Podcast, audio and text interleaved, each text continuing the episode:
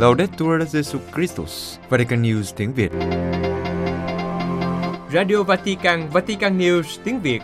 Chương trình phát thanh hàng ngày về các hoạt động của Đức Thánh Cha, tin tức của Tòa Thánh và Giáo hội Hoàn Vũ được phát 7 ngày trên tuần từ Vatican và Roma. Mời quý vị nghe chương trình phát thanh hôm nay, thứ Tư ngày 12 tháng 10 gồm có Trước hết là bản tin Kế đến là một sinh hoạt giáo hội và cuối cùng là thánh lễ kỷ niệm 60 năm khai mạc công đồng Vatican thứ hai. Bây giờ kính mời quý vị cùng Văn Yên và Xuân Khánh theo dõi tin tức. Tòa Thánh nhấn mạnh cần giải pháp toàn cầu để trợ giúp những người di dân tị nạn. Geneva phát biểu tại hội nghị lần thứ 73 của Ủy ban điều hành chương trình người tị nạn của Cao ủy Liên Hiệp Quốc tại Geneva, Tòa Thánh tái khẳng định cam kết của giáo hội trong việc trợ giúp những người di dân và tán cư.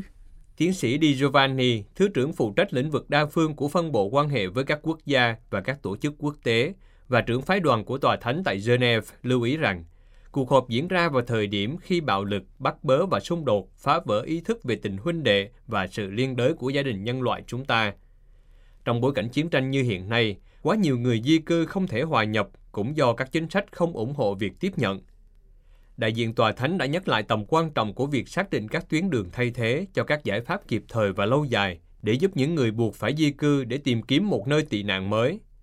Những lời của vị đại diện vang vọng lời của Đức Thánh Cha kêu gọi chấm dứt chiến sự ở Đông Âu.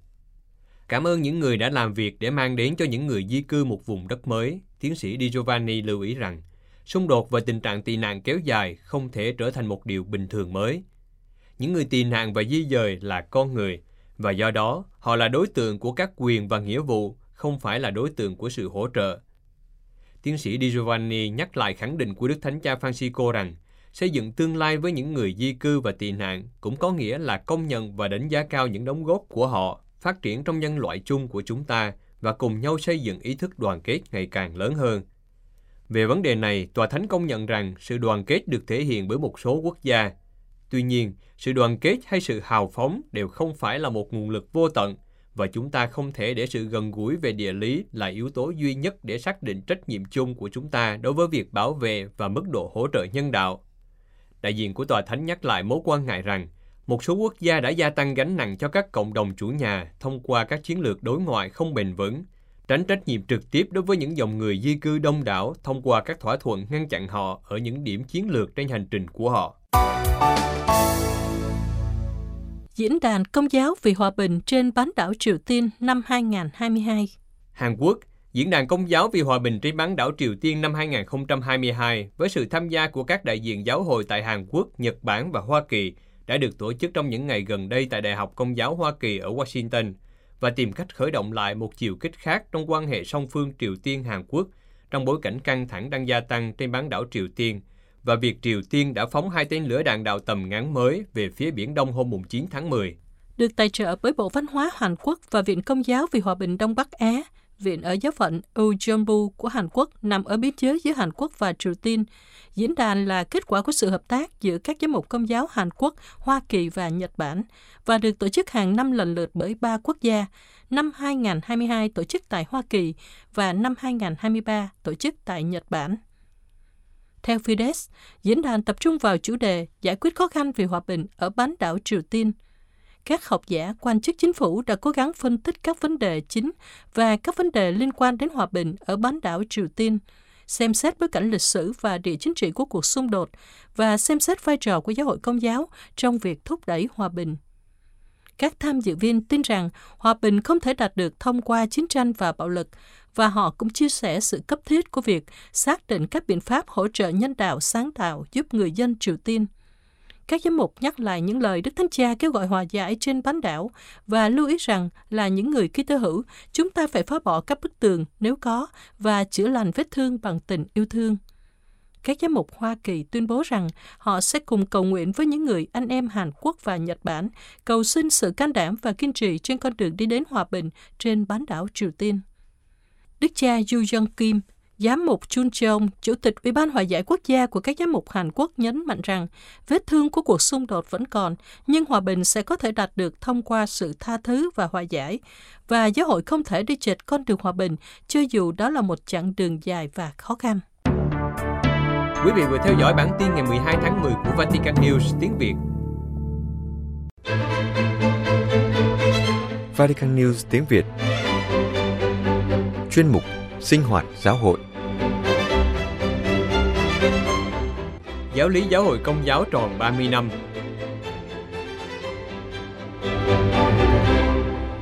Tạp chí La Civita Cattolica của dòng tên vừa đăng bài viết của cha Federico Lombardi dòng tên được viết nhân dịp 30 năm công bố giáo lý giáo hội công giáo. Cha Lombardi thuật lại, ngày 11 tháng 10 năm 1992, nhân kỷ niệm 30 năm công đồng Vatican II, Thánh Gioan Phaolô II đã ký tông hiến Fidei Depositum, kho tàng đức tin.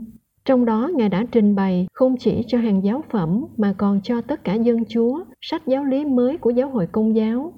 Theo cha Lombardi, sở dĩ có việc soạn thảo sách giáo lý mới bởi vì theo báo cáo kết thúc của Thượng Hội đồng Ngoại thường của các giám mục vào năm 1985, nhân kỷ niệm 20 năm kết thúc công đồng Vatican II, nhiều giám mục đã bày tỏ mong muốn rằng một sách giáo lý hoặc tóm tắt của tất cả học thuyết công giáo được soạn thảo liên quan đến đức tin và luân lý để sách này gần như là một điểm tham chiếu cho các sách giáo lý hoặc bản tóm tắt được soạn ở các vùng khác nhau. Đó phải là một học thuyết đúng đắn, phù hợp với đời sống hiện tại của người Kitô hữu. Yêu cầu đã được 146 giám mục trong số 155 giám mục hiện diện bỏ phiếu thuận. Do đó, Đức Gioan Phaolô II đã ủy thác việc soạn thảo sách giáo lý cho một ủy ban gồm 12 hồng y và giám mục do Đức Hồng y Joseph Ratzinger, Tổng trưởng Bộ Giáo lý Đức tin đứng đầu. Giống như sau công đồng Trento, sách giáo lý Roma đã được soạn thảo, thu thập phần trình bày đạo lý công giáo thành một bản văn phong phú và theo cấu trúc để khi thực hiện cải cách giáo hội theo ý muốn của công đồng các mục tử sẽ có một tài liệu tham khảo chung rõ ràng cho việc giảng dạy của họ thì sau công đồng Vatican II với rất nhiều tài liệu và các thảo luận sôi nổi giải thích về chúng, các giám mục nhận thấy cần có một văn bản tổng thể mới để trình bày đức tin Kitô giáo phù hợp với công đồng và chú ý đến hoàn cảnh của các Kitô hữu và của giáo hội trong thế giới ngày nay. Cha Lombardi cho biết rằng đây là một công việc rất khó khăn trước đó đã có những kinh nghiệm thất bại, ví dụ như của sách giáo lý Hà Lan nổi tiếng và các sách giáo lý khác được các hội đồng giám mục xuất bản với kết quả là những giáo huấn cần được truyền tải đã bị mất dần trong quá trình soạn thảo. Do đó, cần phải cố gắng soạn thảo một bản văn để bày tỏ điều mà đức tin đề nghị chúng ta tin và bản văn này phải có giá trị đối với toàn thể giáo hội, nghĩa là diễn tả những gì chung cho đức tin và các Kitô hữu để phục vụ sự hiệp nhất của tính hiệp thông phổ quát, vượt ra ngoài những khác biệt và những tình huống cụ thể. Nhiều người, kể cả các nhà thần học và giáo lý viên, nghi ngờ về khả năng này. Thậm chí nhiều người còn xem đây là một hướng đi sai lầm. Họ nghĩ rằng không thể soạn một sách giáo lý theo nội dung. Điều này sẽ ngược với lối chú giải của lời Chúa và mặc khải. Họ cho rằng một sách giáo lý phổ thông, thay vì ủng hộ sự hòa nhập văn hóa cần thiết, sẽ cản trở nó và ngăn cản việc xây dựng sách giáo lý của các giáo hội địa phương. Vấn đề thống nhất và đa nguyên xuất hiện. Ngay cả sau khi sách giáo lý được xuất bản, một số trong những phản đối này tiếp tục được nêu ra. Đối với những người chỉ trích, sách giáo lý không phải là một khả năng thống nhất, nhưng như một mối đe dọa chống lại sức sống và chủ nghĩa đa nguyên, như một nỗ lực ràng buộc bằng các công thức hoặc thậm chí ngăn chặn lại ý tưởng dũng cảm tiến lên phía trước – như một phương tiện kiểm soát và kỷ luật. Nó cũng được xếp vào loại tấn công và việc hội nhập văn hóa, là việc tìm kiếm những cách thức và hình thức mới cho đức tin đi vào các nền văn hóa lịch sử vĩ đại trên thế giới và vào nền văn minh kỹ thuật hiện đại đang ngày càng phát triển. Tuy nhiên, cha Lombardi viết tiếp, Ủy ban và Hội đồng soạn thảo đã không nản lòng. Họ chọn kế hoạch đã được sách giáo lý Roma áp dụng. Trước hết là nhìn vào Thiên Chúa và các mầu nhiệm đức tin – được tuyên xưng trong kinh tin kính và được cử hành trong các bí tích. Sau đó trình bày cách thức đức tin hoạt động trong đức ái và thể hiện chính nó trong đời sống Kitô hữu. Cuối cùng nói về lời cầu nguyện của Kitô hữu theo kinh lạy cha, lời cầu nguyện của Chúa Giêsu. Do đó, sách giáo lý được chia thành bốn phần liên kết với nhau. Mầu nhiệm Chúa Kitô là đối tượng của đức tin. Màu nhiệm này được cử hành và thông truyền trong các cử hành phụng vụ – Chúa hiện diện để soi sáng và nâng đỡ con cái Chúa trong hành động của họ. Nền tảng của lời cầu nguyện của chúng ta với cách diễn tả được đề cao là kinh lạy cha và đối tượng của lời cầu khẩn, lời ngợi khen, sự cầu thay của chúng ta. Bản văn gốc được soạn thảo bằng tiếng Pháp vào năm 1989, được gửi đến tất cả các giám mục trên thế giới, các viện thần học và các chuyên gia để tham khảo ý kiến rộng rãi. Đã có khoảng 24.000 ý kiến, đặc biệt là về phần thứ ba. Do đó bản văn là kết quả của sự cộng tác rộng rãi của các giám mục từ khắp nơi trên thế giới. Sách giáo lý không muốn được liên kết với một thần học cụ thể, nhưng trình bày một cách trung thực và sống động giáo huấn của sách thánh, của truyền thống sống động trong giáo hội và huấn quyền đích thực, cũng như di sản tinh thần của các giáo phụ, các thánh của giáo hội, để giúp hiểu rõ hơn về mầu nhiệm Kitô giáo và làm sống lại đức tin của dân Chúa. Sách giáo lý chú trọng đến những giải thích về đạo lý mà Chúa Thánh Thần đã gợi ý cho giáo hội theo dòng thời gian. Sách cũng cần thiết để giúp soi sáng bằng ánh sáng đức tin những tình huống mới và những vấn đề chưa xuất hiện trong quá khứ. Do đó, sách giáo lý sẽ bao gồm những điều mới và những điều cũ, vì đức tin vẫn luôn luôn là một và đồng thời là nguồn sáng luôn luôn mới mẻ. Sách giáo lý tự nó không đề xuất những học thuyết mới, cũng như không gán giá trị mới cho những điều mà sách trình bày, vì mục đích của sách chính là trình bày những gì đã là đạo lý của giáo hội và được giáo hội giảng dạy một cách có thẩm quyền. Theo cha Lombardi, sách giáo lý mới đã được đón nhận cách tích cực. Năm 1992, công việc được hoàn thành và được Đức Giáo hoàng Gioan Phaolô II phê chuẩn vào tháng 6, nhưng để có sự chấp thuận trọng thể, Ngài muốn đợi đến dịp kỷ niệm 30 năm ngày khai mạc công đồng vào ngày 11 tháng 10. Cuối cùng vào ngày 7 tháng 12 tại nhà nguyện Sistine, Ngài cũng muốn giới thiệu và cách biểu tượng, trao sách cho các thành phần khác nhau của cộng đoàn giáo hội bao gồm các tín hữu thuộc các ngôn ngữ và lục địa khác nhau. Trong khi đó, buổi ra mắt công chúng đầu tiên của ấn bản tiếng Pháp đã diễn ra tại Paris vào tháng 11. Và trong 3 tuần, hơn 500.000 bản đã được bán ra. Thành công rực rỡ, vượt mọi sự mong đợi, cũng diễn ra với ấn bản tiếng Ý vài tháng sau. Và hiện tượng này tiếp tục xảy ra với nhiều ấn bản khác không phải là không có cơ sở để khẳng định rằng sách giáo lý đã được tuyệt đại đa số giáo dân đón nhận với sự đồng thuận không thể ngờ được. Năm 1997, tức 5 năm sau, sử dụng cả các ý kiến nhận được về các bản dịch khác nhau, khi đó đã có 30 ngôn ngữ khác nhau. Bản mẫu bằng tiếng Latin đã được xuất bản như một tài liệu tham khảo chính thức cho các bản dịch và tái bản tiếp theo. Chỉ thị chung cho việc dạy giáo lý được ban hành cùng năm, nói rằng sách giáo lý là một bản văn chính thức của huấn quyền của giáo hội, với thẩm quyền thu thập theo một hình thức chính xác trong một tổng hợp sống động các sự kiện và các chân lý cứu độ cơ bản những điều diễn tả đức tin chung của dân chúa và tạo nên quy chiếu căn bản không thể thiếu của việc dạy giáo lý theo thời gian sách giáo lý đã tỏ ra là một công cụ rất hữu ích đúng với mục đích được xuất bản tạo thành một tài liệu tham khảo vững chắc cho việc giảng dạy và dạy giáo lý trong dân Chúa để trình bày đức tin Kitô giáo trong thế giới ngày nay, để đào sâu hơn đời sống Kitô giáo và những đòi hỏi của nó đối với tín hữu. Bản tóm tắt của sách giáo lý cũng đã được xuất bản vào năm 2005, cũng do sự ủy thác của Đức Gioan Phaolô II, cũng là kết quả của một công việc do Đức Hồng Y Ratzinger chủ trì để cung cấp một bản trình bày ngắn gọn hơn nhiều về cùng một nội dung nhưng sử dụng công thức cổ điển gồm câu hỏi và câu trả lời và sử dụng nhiều hình ảnh hơn. Tuy nhiên đó là một phụ bản mới, không nhắm thay thế văn bản đầy đủ. Thánh Gioan Phaolô II và Đức Biển Đức 16 liên tục đề cập đến giáo lý của giáo hội công giáo trong việc giảng dạy của các ngài và cả Đức Thánh Cha Francisco ngay từ đầu triều đại của ngài cũng đã tiếp tục theo đường hướng của các vị tiền nhiệm nhận thức rõ về tầm quan trọng và tính sống động của sách giáo lý. Thông điệp Lumen Fidei, ánh sáng đức tin của Ngài đã xác định sách giáo lý là một công cụ cơ bản cho hành động thống nhất, mà nhờ đó giáo hội truyền đạt toàn bộ nội dung của đức tin, tất cả những điều giáo hội là, tất cả những điều giáo hội tin. Hơn nữa, những người đã theo dõi các bài giáo lý vào thứ tư hàng tuần của Đức Thánh Cha Francisco đã thấy, đôi khi theo cách rõ ràng, đôi khi ẩn ý những trích dẫn hoặc tham chiếu đến sách giáo lý chẳng hạn trong các bài giáo lý về thánh thể và các bí tích hoặc về lời cầu nguyện và điều tương tự cũng xảy ra trong nhiều văn bản và sứ điệp khác cũng về các chủ đề nóng về luân lý đạo đức ví dụ như việc kiên trì trị liệu vân vân Tuy nhiên, cha Lombardi cảnh giác, không nên coi sách giáo lý là cứng nhắc, cố định, dứt khoát, không thể thay đổi.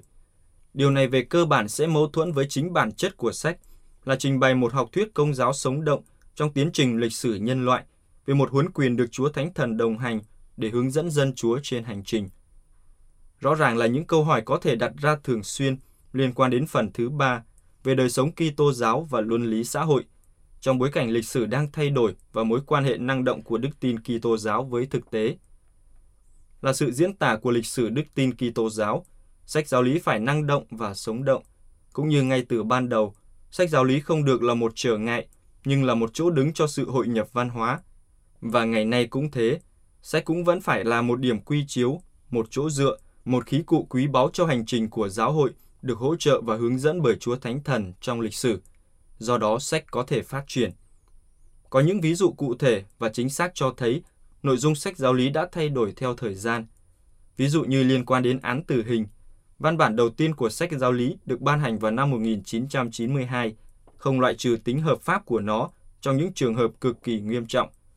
Bản mẫu năm 1997, tham chiếu thông điệp, tin mừng sự sống được Đức Gioan Paulo II ban hành vào năm 1995 đã thay đổi công thức khi tuyên bố rằng những trường hợp tuyệt đối cần thiết để trấn áp người phạm tội hiện nay rất hiếm, nếu không muốn nói là thực tế không tồn tại. Sau đó trong sứ điệp Giáng sinh năm 1998 và trong chuyến công du sau đó đến Hoa Kỳ, Đức Gioan Paulo II vẫn lên tiếng ủng hộ việc bãi bỏ án tử hình. Đức Biển Đức 16 cũng bày tỏ điều tương tự trong tông huấn hậu thượng đồng giám mục về châu Phi – vào năm 2017, trong diễn văn nhân dịp kỷ niệm 25 năm ban hành sách giáo lý, Đức Thánh Cha Francisco đã dứt khoát yêu cầu sửa đổi đoạn văn về án tử hình để diễn tả rõ hơn sự phát triển của giáo lý về điểm này trong thời gian gần đây. Văn bản mới nói rõ, dưới ánh sáng của tin mừng, giáo hội dạy rằng án tử hình là không thể chấp nhận được vì nó tấn công vào tính bất khả xâm phạm và phẩm giá của con người và kiên quyết dấn thân xóa bỏ nó trên toàn thế giới – trong một thế giới đang thay đổi nhanh chóng, có những điểm có thể và cần được định dạng lại hoặc bổ sung một cách hữu ích, nhưng nó phải luôn luôn phản ánh đức tin chung của giáo hội, giữ gìn sự hiệp nhất dưới sự hướng dẫn của huấn quyền, và toàn thể giáo hội sẽ phải tiếp tục tìm kiếm cách không mệt mỏi, những cách thức tốt nhất và những ngôn ngữ hữu hiệu cho việc rao truyền và truyền dạy đức tin, tiếp tục tin cậy vào sự đồng hành của Chúa Thánh Thần.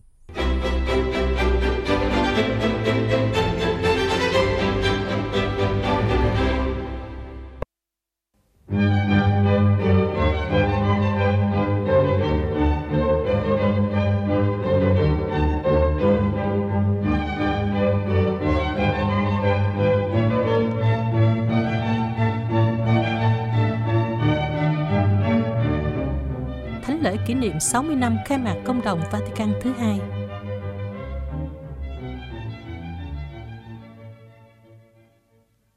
Kính thưa quý thính giả, ngày 11 tháng 10 năm 1962 tại đền thờ Thánh Phêrô, Thánh Giáo Hoàng Gioan 23 đã chính thức khai mạc công đồng Vaticano thứ hai. Ngày 11 tháng 10 năm 2022, mừng kỷ niệm 60 năm khai mạc công đồng vào lúc 4 giờ 15 chiều tại đền thờ Thánh Phêrô, Đức Thánh Cha Francisco đã chủ sự buổi trích đọc diễn văn khai mạc công đồng của Đức Gioan Phaolô II và một số trích đoạn từ các văn kiện của công đồng.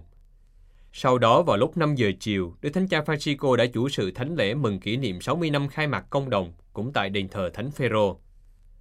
Bài đọc tin mừng được đọc trong thánh lễ được trích từ tin mừng theo Thánh Gioan đoạn 21 từ câu 15 đến câu 17 về việc Chúa Giêsu hiện ra với các môn đệ trên biển hồ Tiberia sau khi Chúa sống lại và hỏi ông Phêrô đến ba lần con có yêu mến thầy không? Mở đầu bài giảng, Đức Thánh Cha nói, Mi ami. È la prima frase che Gesù rivolge a Pietro nel Vangelo che abbiamo ascoltato. Con có yêu mến thầy không? Đây là câu đầu tiên Chúa Giêsu hỏi Phêrô trong đoạn tin mừng mà chúng ta đã nghe. Tuy nhiên, câu cuối là hãy chăn dắt chiên của thầy. Vào ngày kỷ niệm khai mạc công đồng Vaticano II, chúng ta cũng nghe thấy những lời này của Chúa nói với chúng ta với chúng ta là giáo hội. Con có yêu mến thầy không? Hãy chăn dắt chiên của thầy. Trước hết, con có yêu mến thầy không? Đây là một câu hỏi, bởi vì phong cách của Chúa Giêsu không phải là đưa ra câu trả lời, mà là đặt ra những câu hỏi, những câu hỏi khơi nên sự sống. Và Chúa, đấng trong tình yêu vĩ đại của mình, nói chuyện với con người như những người bạn và vui thích với con người. Ngài tiếp tục hỏi, vẫn luôn hỏi giáo hội hiền thê của người rằng, con có yêu mến thầy không? Công đồng Vaticano thứ hai là một câu trả lời tuyệt vời cho câu hỏi này.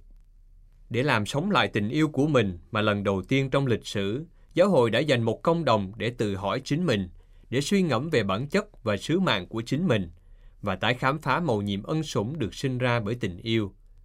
Đó là dân Thiên Chúa, nhiệm thể Chúa Kitô, đền thờ sống động của Chúa Thánh Thần. Đây là cái nhìn đầu tiên về giáo hội, cái nhìn từ trên cao. Đúng vậy, trước hết, giáo hội phải được nhìn từ trên cao với đôi mắt yêu thương của Thiên Chúa. Chúng ta tự hỏi xem trong giáo hội, chúng ta có khởi đi từ Thiên Chúa, từ cái nhìn yêu thương của người trên chúng ta không? Luôn luôn có cám dỗ bắt đầu từ cái tôi hơn là từ Thiên Chúa, đặt các chương trình nghị sự của chúng ta trước tin mừng, để mình bị cuốn theo gió của thế gian, để chạy theo hoặc chối bỏ thời gian Chúa quan phòng ban cho chúng ta mà quay lùi lại. Nhưng chúng ta hãy cẩn thận, cả chủ nghĩa cấp tiến nương theo thế gian và chủ nghĩa truyền thống tiếc nuối một thế giới đã qua đều không phải là diễn tả của tình yêu mà là sự bất tiến. Chúng là những kiểu ích kỷ Pelagio đặt sở thích và kế hoạch của mình lên trên tình yêu đẹp lòng Thiên Chúa, tình yêu đơn sơ, khiêm tốn và trung tín mà Chúa Giêsu yêu cầu ở Phêrô. Con có yêu mến Thầy không? Chúng ta hãy tái khám phá công đồng để trả lại vị trí ưu tiên cho Thiên Chúa, cho điều cốt yếu, cho một giáo hội nhiệt tâm đối với tình yêu dành cho Chúa của mình và cho tất cả mọi người luôn được người yêu mến. Trả lại vị trí ưu tiên cho một giáo hội giàu về Chúa Giêsu và nghèo về phương tiện. Cho một giáo hội tự do và giải thoát. Công đồng chỉ ra cho giáo hội con đường này là làm cho giáo hội trở về Galilee giống như Thánh Phêrô trong tin mừng. Trở về Galilee về nguồn cội của tình yêu ban đầu của mình để khám phá lại sự thánh thiện của Thiên Chúa trong sự nghèo khó của mình. Để tìm lại nơi cái nhìn của Chúa Giêsu chịu đóng đinh và phục sinh, niềm vui đã mất, để chú tâm vào Chúa Giêsu. Vào những ngày cuối đời, Đức Chúa Hoàng Gioan 23 đã viết, Cuộc đời bước sang chiều tà này của tôi không thể có gì hơn là chú tâm mọi sự vào Chúa Giêsu, con của mẹ Maria, sự thân mật liên lỉ và lớn lao với Chúa Giêsu được chiêm ngắm nơi hình ảnh hài nhi bị đóng đinh, được tôn thờ trong bí tích. Đây là cái nhìn trên cao của chúng ta, nguồn sống mãi mãi của chúng ta. Anh chị em thân mến, chúng ta hãy trở về với nguồn tình yêu tinh tuyền của công đồng. Chúng ta hãy tái khám phá niềm say mê của công đồng và canh tân niềm say mê đối với công đồng. Vì mình trong màu nhiệm của giáo hội là mẹ và là hiền thê, chúng ta cũng nói cùng với Thánh Gioan 23, Gaudet Mater Ecclesia, mẹ giáo hội hãy vui lên. Giáo hội là nơi cư ngụ của niềm vui. Nếu giáo hội không vui mừng, thì giáo hội đã phủ nhận chính mình bởi vì quên đi tình yêu đã tạo nên chính mình. Tuy nhiên, có bao nhiêu người trong chúng ta không thể sống đức tin một cách vui tươi, không xì xào và không chỉ trích. Một giáo hội yêu mến Chúa Giêsu không có thời gian cho những cuộc đụng độ, độc đoán và tranh cãi. Thiên Chúa giải thoát chúng ta khỏi sự chỉ trích và bất khoan dung, khắc nghiệt và tức giận. Đó không chỉ là vấn đề về phong cách mà là về tình yêu thương, bởi vì như Thánh Tông Đồ Phaolô dạy, những ai yêu thương thì làm mọi việc mà không kêu ca lẩm bẩm. Lạy Chúa, xin dạy chúng con có cái nhìn cao cả của Chúa, để nhìn giáo hội như Chúa nhìn. Và khi chúng ta chỉ trích và bất mãn, thì hãy tự nhắc mình rằng, giáo hội là chứng nhân vẻ đẹp của tình yêu của Ngài, và đang sống để đáp lại câu hỏi của Ngài. Con có yêu mến Thầy không?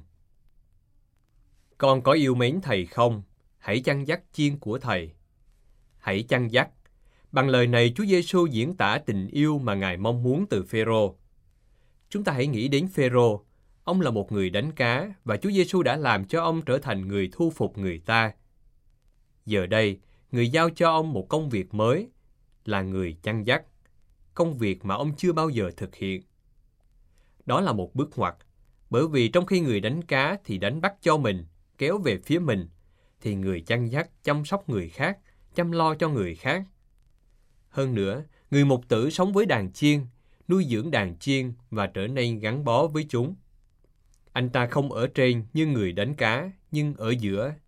Đây là cái nhìn thứ hai mà công đồng dạy chúng ta, cái nhìn từ ở chính giữa, ở trong thế giới với người khác và không bao giờ cảm thấy mình ở trên người khác như tôi tớ của một nước Thiên Chúa vĩ đại hơn. Để đưa việc loan báo tin mừng vào đời sống và ngôn ngữ của con người, để chia sẻ niềm vui và hy vọng với họ. Công đồng hết sức hợp thời. Công đồng giúp cho chúng ta từ chối cám dỗ khép mình trong hàng rào an ủi và sát tiếng của mình, để noi gương theo phong cách của Thiên Chúa mà tiên tri Ezekiel đã mô tả cho chúng ta hôm nay, đi tìm con chiên bị mất và đem về nhà con chiên bị lạc, băng bó vết thương và chữa lành bệnh tật. Hãy chăn dắt. Giáo hội không mừng công đồng để tự chiêm ngưỡng mình, nhưng để trao ban chính mình. Thật vậy, mẹ phẩm trật thánh thiện của chúng ta xuất phát từ trái tim của Thiên Chúa Ba Ngôi, tồn tại để yêu thương. Đó là một dân tộc tư tế, không phải để dương mắt lên trước thế giới, nhưng để phục vụ thế giới. Chúng ta đừng quên, dân Thiên Chúa được sinh ra để hướng ra ngoài và làm cho mình trở nên trẻ trung, vì dân Thiên Chúa là bí tích của tình yêu, là dấu chỉ và là khí cụ của sự kết hợp mật thiết với Thiên Chúa và của sự hợp nhất với toàn thể nhân loại. Anh chị em thân mến, chúng ta hãy trở lại với công đồng, nơi đã tái khám phá dòng sông sống động của truyền thống mà không bị tắt nghẽn lại ở những truyền thống. Công đồng đã tái khám phá cội nguồn của tình yêu, không phải để ở lại thượng nguồn, nhưng để cho giáo hội có thể đi xuống hạ nguồn và là một kênh của lòng thương xót cho tất cả mọi người. Chúng ta trở lại với công đồng để thoát ra khỏi chính mình và vượt qua cám dỗ của việc tự quy chiếu về mình. Hãy chăn dắt, Chúa lặp lại điều này với giáo hội của người. Và khi chăn dắt, giáo hội vượt qua nỗi hồi tưởng về quá khứ, sự nuối tiếc về tầm cao, sự ràng buộc với quyền lực. Bởi vì dân thánh của Thiên Chúa là một dân mục vụ. Dân thánh không tồn tại để chăn dắt chính mình, nhưng cho người khác, cho tất cả những người khác với tình yêu. Và nếu đúng cần có sự quan tâm đặc biệt, thì đó là dành cho những người đã được Thiên Chúa yêu mến, những người nghèo, những người bị từ chối. Như Đức Giáo Hoàng Gioan 23 đã nói, trở nên giáo hội của tất cả mọi người, đặc biệt là giáo hội của người nghèo. Còn có yêu mến Thầy không? Hãy chăn dắt chiên của Thầy. Người không có ý nói đến một số ít, nhưng là tất cả, vì người yêu mến tất cả mọi người, người âu yếm gọi tất cả là của Thầy. Vị mục tử nhân lành nhìn thấy và muốn đàn chiên của mình được hiệp nhất dưới sự hướng dẫn của các mục tử mà người đã ban cho. Người muốn cái nhìn thứ ba, đó là cái nhìn cùng nhau. Công đồng nhắc nhở chúng ta rằng, giáo hội theo hình ảnh của Thiên Chúa Ba Ngôi là sự hiệp thông. Ngược lại, ma quỷ muốn gieo mầm chia rẽ. Chúng ta không được khuất phục trước sự phỉnh gạt của nó. Chúng ta không được khuất phục trước cám dỗ của sự phân cực. Đã bao nhiêu lần sau công đồng, các Kitô hữu đã muốn chọn một phần trong giáo hội mà không nhận ra rằng họ đang xé rách trái tim mẹ của họ. Đã bao lần chúng ta thích trở thành những người ủng hộ cho nhóm của mình hơn là tôi tớ của tất cả mọi người. Những người cấp tiến và bảo thủ hơn là anh chị em. Thuộc về cánh tả hay cánh hữu hơn là thuộc về Chúa Giêsu. Nổi lên như một người bảo vệ sự thật hoặc nhà độc tấu của sự mới lạ, thay vì nhận mình là những con người khiêm nhường và biết ơn của giáo hội mẹ thánh thiện. Chúa không muốn chúng ta như thế. Chúng ta là chiên của người, là đàn chiên của người, và chúng ta với nhau hiệp nhất cùng nhau. Chúng ta hãy vượt qua những phân cực và giữ lấy sự hiệp thông. Chúng ta hãy ngày càng trở nên một, như Chúa Giêsu đã cầu xin trước khi hiến mạng sống cho chúng ta. Xin mẹ Maria, mẹ của giáo hội, giúp cho chúng ta về điều này. Ước gì chúng ta gia tăng lòng khao khát hiệp nhất, ước muốn dấn thân vì sự hiệp thông trọn vẹn giữa tất cả các tín hữu trong Chúa Kitô. Thật vui là hôm nay cũng như trong công đồng, các đại diện của các cộng đoàn Kitô khác cũng đang hiện diện với chúng ta. Cảm ơn sự hiện diện của anh chị em. Chúng con cảm tạ Chúa về món quà của công đồng. Chúa yêu mến chúng con, xin giải thoát chúng con khỏi sự tự quy chiếu về mình và tinh thần chỉ trích kiểu thế gian. Lạy Chúa, đấng nuôi dưỡng chúng con bằng sự dịu dàng, xin dẫn chúng con ra khỏi tường rào của sự tự quy chiếu về mình. Lạy Chúa, đấng muốn chúng con là đoàn chiên hiệp nhất, xin giải phóng chúng con khỏi mánh khóe hiểm ác của những phân cực. Và chúng con, giáo hội của Ngài, cùng với Thánh Phêrô và như Thánh Phêrô, chúng con thưa với Ngài: Lạy Chúa, Chúa biết mọi sự, Chúa biết chúng con yêu mến Chúa. Signore, tu sei tutto. Tu sai che noi ti amiamo.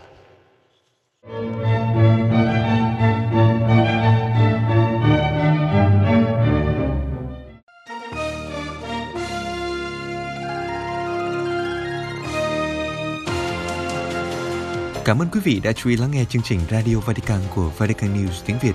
Xin Thiên Chúa chúc lành cho quý vị và toàn gia quyến. Laudetur Jesu Christus, ngợi khen Chúa Giêsu Kitô.